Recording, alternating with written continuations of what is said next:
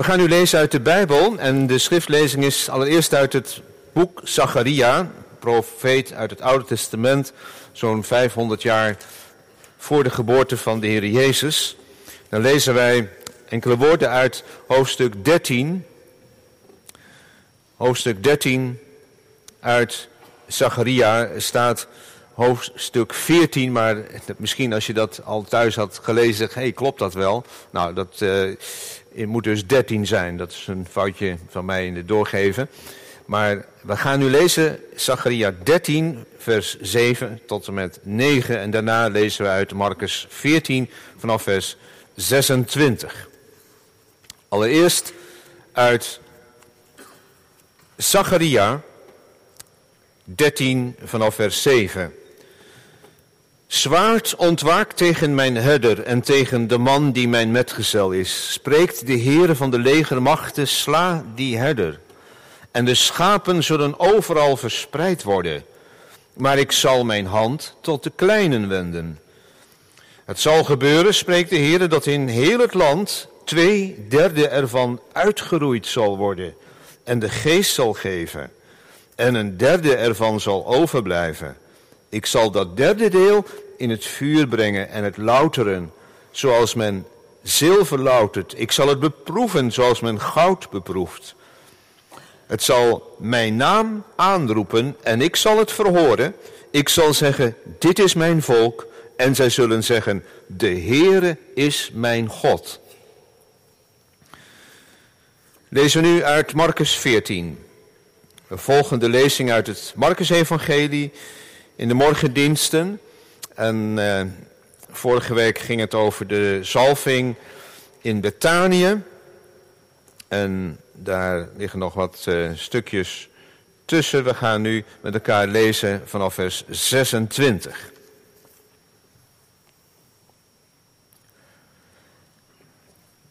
En toen zij de lofzang gezongen hadden, vertrokken zij naar de olijfberg.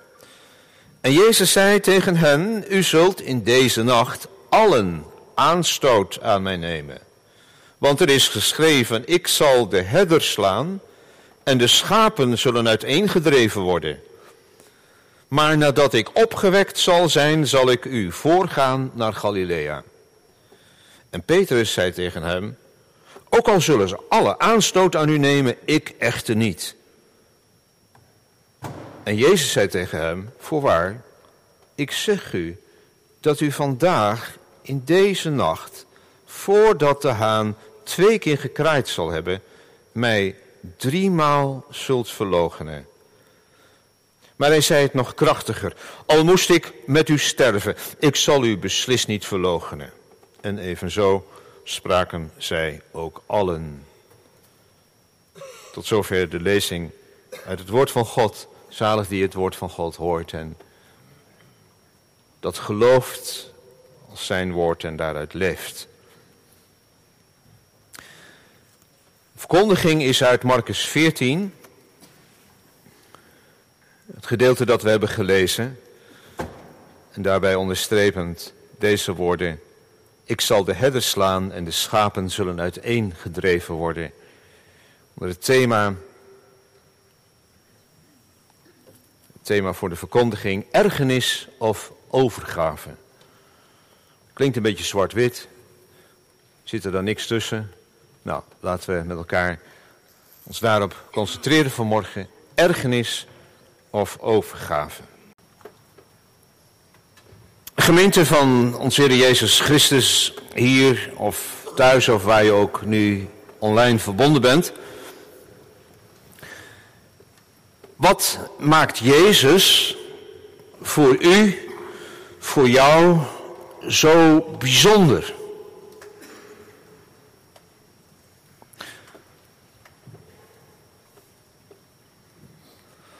Wat maakt Jezus voor u voor jou zo bijzonder? Stel dat een van je niet-gelovige vrienden of klasgenoten of collega's jou deze vraag zouden stellen. Jij gaat naar de kerk of uh, je bent gelovig, zeg je. Wat maakt dat Jezus voor jou zo bijzonder is?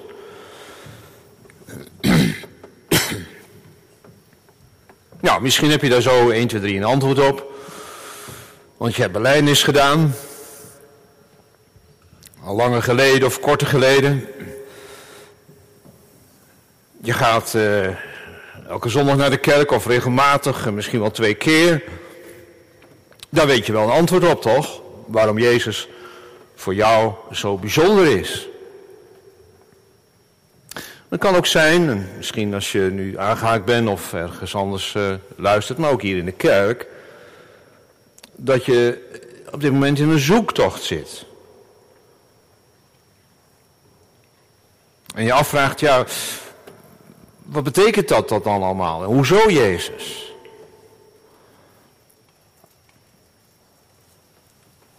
kan ook zijn dat uh, je al uh, langer geleden tot geloof gekomen bent, maar de laatste tijd zit je er toch met heel veel vragen. En uh, ja, misschien ook wel twijfels.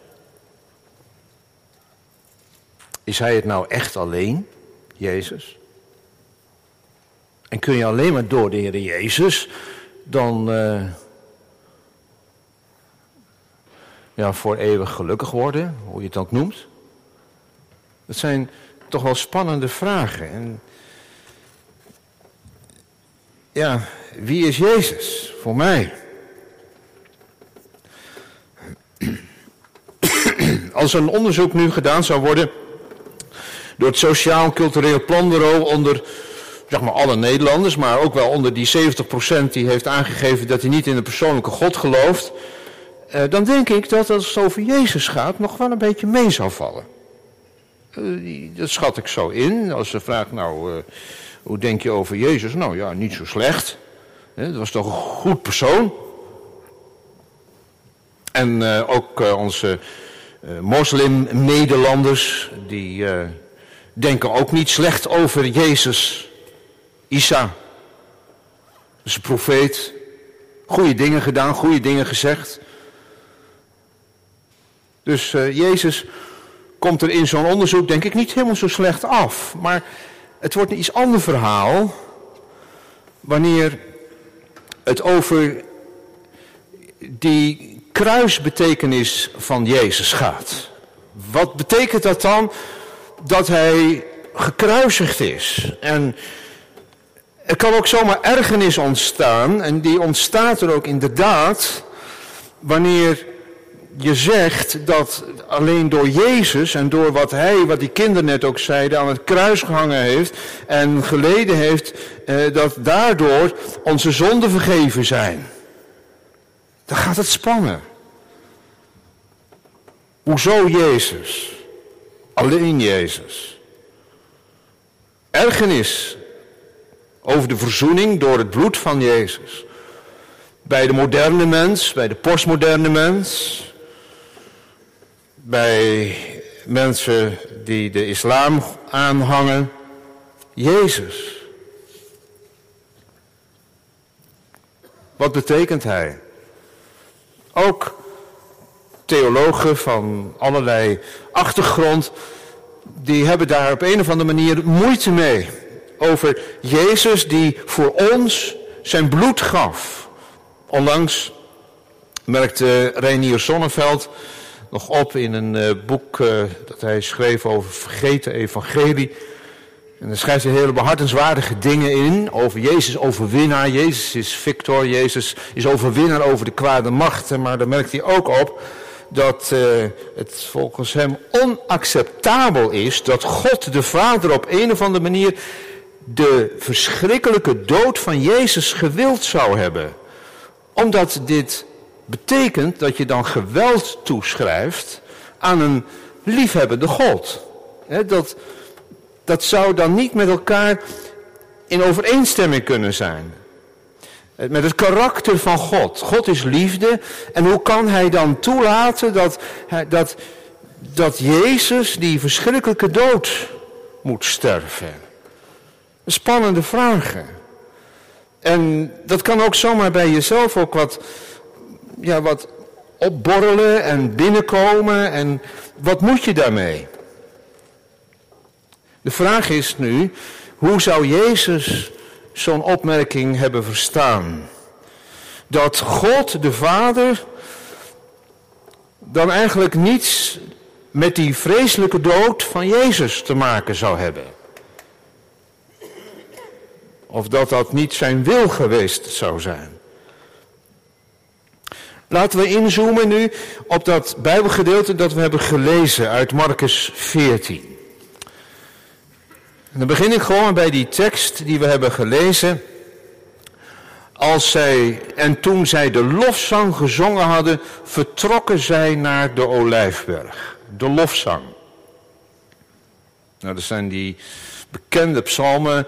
Eh, dat is het uh, klein Hallel tijdens de maaltijd, of in ieder geval het hele Hallel.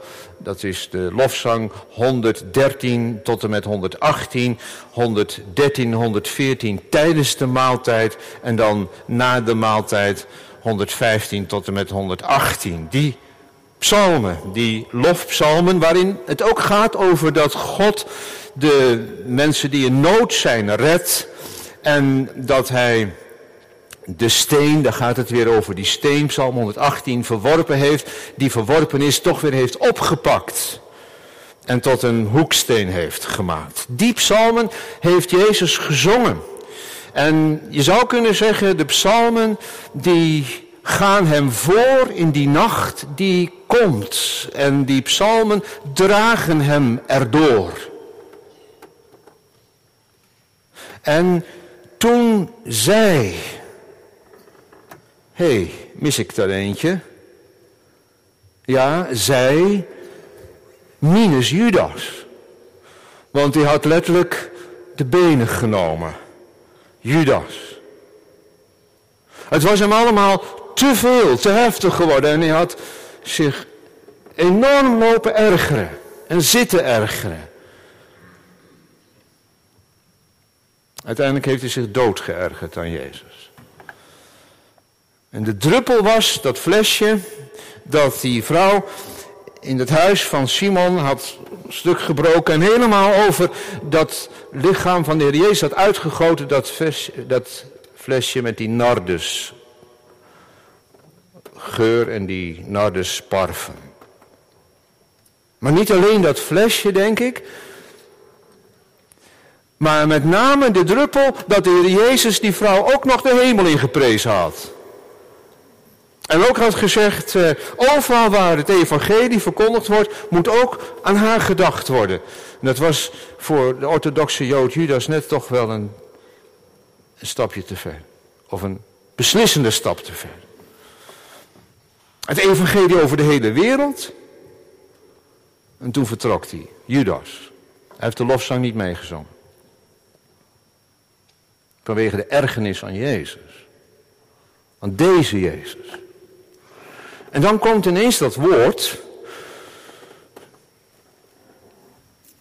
En Jezus zei tegen hen: U zult in deze nacht allen aanstoot aan mij nemen. Jullie allemaal zullen je gaan ergeren. Hè?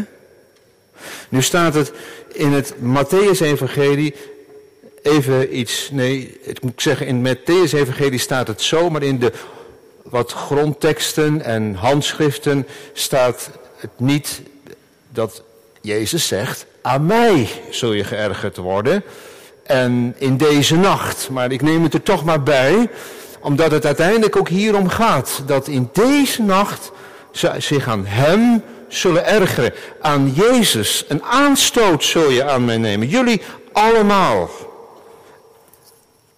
En dan volgt dat woord, want er is geschreven, ik zal de herder slaan en de schapen zullen uiteengedreven worden. En daarmee haalt de Heer Jezus dat woord aan uit de profetie van Zacharia.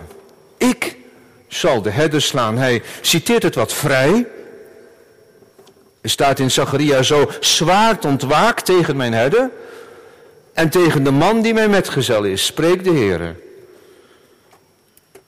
Zwaard ontwaakt tegen de herder. Nu wordt daar verschillende uitleg aan gegeven. Er zijn er die zeggen, ja, het gaat over een slechte herder, die dan door God geslagen wordt, die door God gestraft wordt, want er waren slechte herders. Als je aan herders denkt, denk je aan koningen, hè, de koningen in die tijd. Slechte herders. Maar ik meen dat het hier toch niet gaat over een slechte herder. Zacharia, die schrijft ook eerder in hoofdstuk 12 over jullie zullen zien wie jij doorstoken hebt. Wie jullie doorstoken hebben. En dan gaat het inderdaad over die Messias koning. Zwaard ontwaakt tegen mijn herder, tegen de man die mijn metgezel is. Degene die bij mij hoort, die dicht bij mij staat. Die zich helemaal aan mij heeft toegewijd. Die herder. Maar dat is, dat is toch de wereld op zijn kop. Ik zie kinderen kijken, je gaat, hè, kinderen, je gaat de herder toch niet slaan. De herder zorgt voor de schapen toch? En als je denkt aan het mooie beeld, die plaat van die goede herder, hè, dat die goede herder, hè, dat kennen jullie toch wel, die plaat? Van die goede herder? Je gaat die goede herder toch niet slaan? En dat zegt Jezus dat hier zo. Ik zal de herder slaan. Ik. Ja, God. Hij zal zijn eigen herder slaan.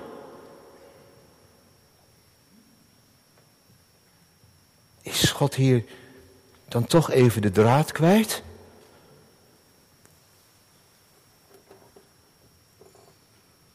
Past dit dan wel in het beeld dat wij van God hebben?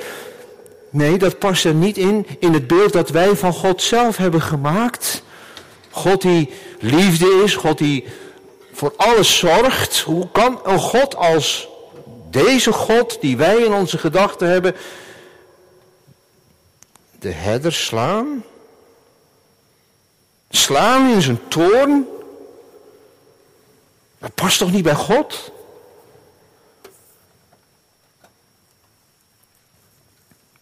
De wereld op zijn kop. Ja. Ik zal zwaard ontwaak tegen de herder. En daar popt ook mijn ergernis op. Als ik heel eerlijk ben,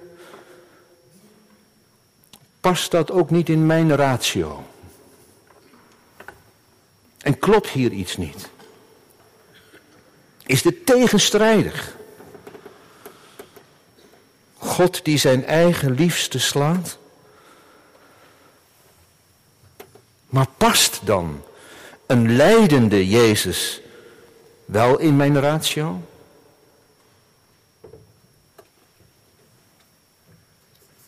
Jullie zullen allemaal aan mij geërgerd worden.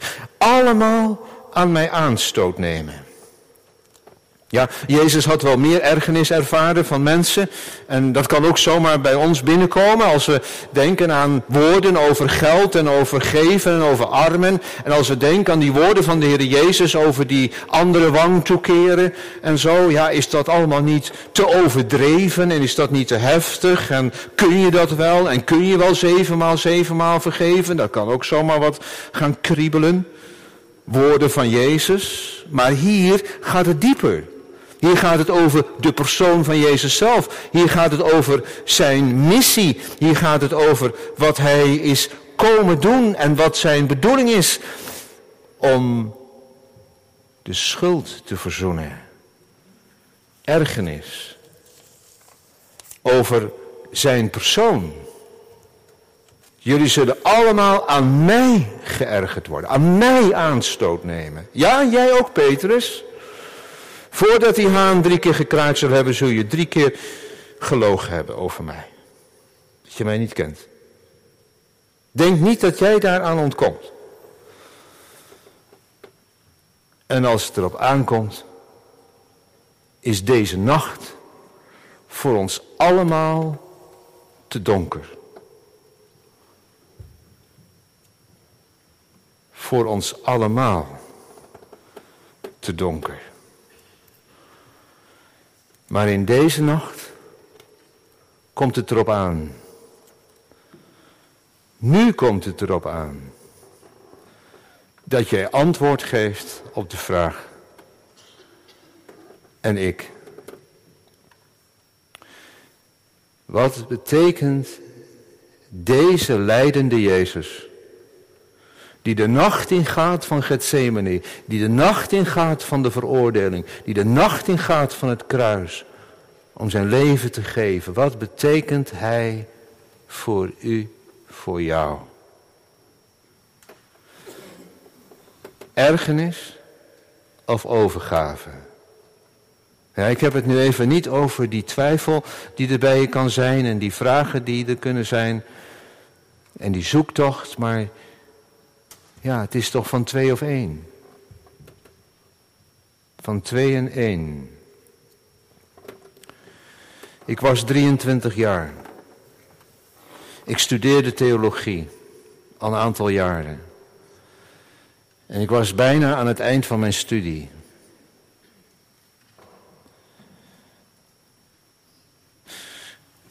Toen het zo binnenkwam dat ik die toorn van God had verdiend.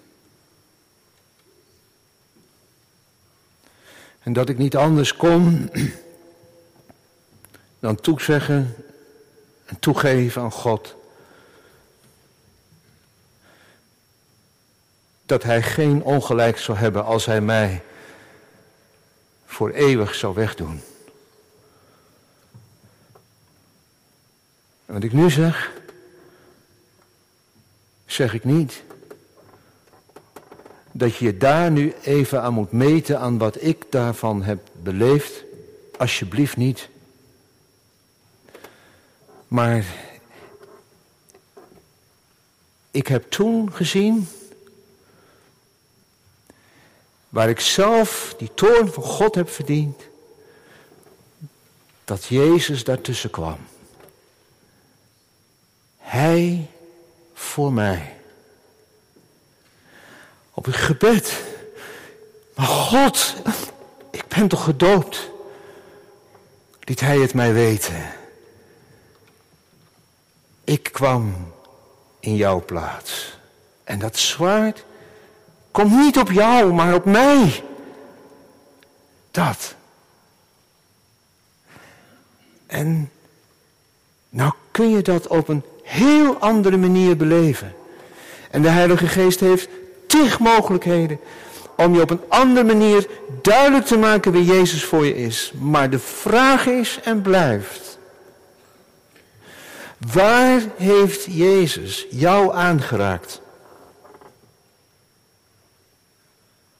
En waar heeft Jezus en hoe heeft Jezus jou zo aangeraakt dat je niet meer van hem los kunt komen?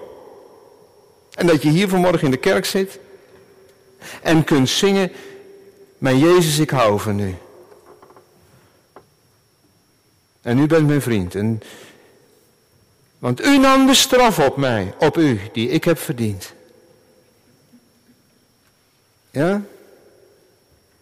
Wie is Jezus? Nu voor jou. Dat die woorden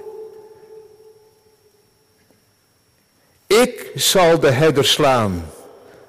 Op jou slaan. Ja, maar zo dat hij het van je overnam. Alles. Met God verzoend. En je weet, in hem heb ik het eeuwige leven. En dit is mijn troost. Het is ergernis of overgave. En dan ontdek je ja, dat er net iets meer aan jou mankeert dan je zelf altijd had gedacht. Maar dat God ook oneindig genadiger is dan je ooit had durven dromen. Die uitspraak is van mijn broer Paul. Mag ook wel, hè? Hij kan het heel mooi zeggen. dat je dan ontdekt dat er net iets meer aan jou mankeert dan je zelf altijd had gedacht. Maar ook dat God oneindig genadiger is dan je ooit had durven dromen. Zo, dat is evangelie. Dat is het evangelie puur zang. Verwonder je maar over. En blijf je erover verwonderen. Ik roem in God, ik prijs het onfeilbaar woord. Ik heb het zelf uit zijn mond gehoord. En nu ben je met hem opgestaan. Als je dit gelooft, en komt de rest ook, dan zal ik je voorgaan en blijven voorgaan. Zoals toen en daar mijn schapen naar Galilea. Zo doe ik dat ook hier en nu. Want ik zal je niet betaald zetten. Al heb je mij verlogend. Ik zal je niet betaald zetten. Al heb je mij gekwetst. Ik zal je niet betaald zetten. Al heb je mij geslagen. Mij geslagen, de herder. Doordat je aan mij geërgerd hebt. Doordat je tegen mij gezondigd hebt. Ik zal je niet betaald zetten. Al heb je mij pijn gedaan. In welke relatie gaat dit op? Dan moet je wel heel veel vergeving in je hebben. Heel vergevingsgezind zijn. Nou, dat is hij. Zo vol genade en vergeving. Als een vriend wil ik je dragen. Alle dagen. Ik zal er zijn. Ook als er schommelingen in je geloof zijn. Ook al, al, al zijn er die twijfels. En, en komt het soms op je af. En wat moet ik nou allemaal zeggen? Als een vriend wil ik je dragen. Omdat ik voor jou de dood inging. Alle dagen als een ster in donkere nachten zal ik wachten. Ik zal er zijn. Als ik zal opgestaan zijn. Dat was toen nog toekomst, ja.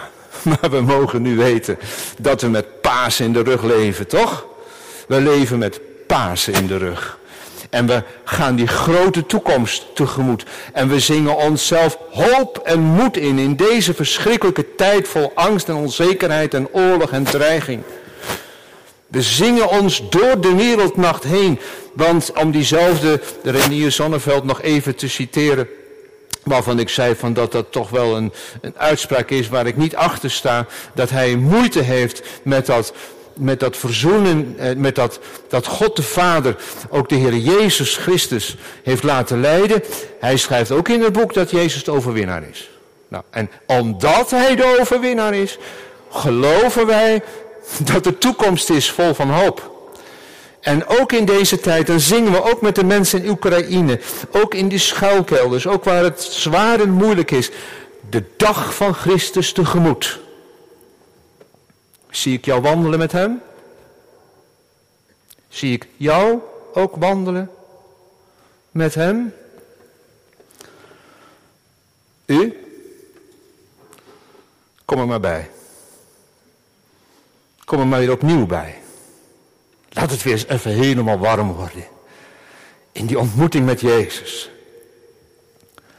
Ja, dat deed u voor mij, Heer Jezus. Dat deed u voor mij. Voor Judas kwam dit woord te laat, helaas. Bedenk dan vandaag nog wat de consequenties zijn van je keus. Als je op een of andere manier nog twijfelt tussen ergernis of overgave wie de zoon gelooft, die heeft het eeuwige leven. Maar wie de zoon ongehoorzaam is, op die blijft de toorn van God. Dat is ook de hele Bijbel. En de hele waarheid. Maar nu het nog het heden van de genade is. Geef je over aan hem. Met heel hebben en houden. Met alles wat mooi en lelijk is van jezelf. Want zalig dan ben je, zegt Jezus, als je aan mij niet geërgerd wordt. Eer aan de Vader, eer aan de Zoon, eer aan de Heilige Geest. Zoals het was in het begin, en nu en altijd, en in de eeuwen der eeuwen. Amen.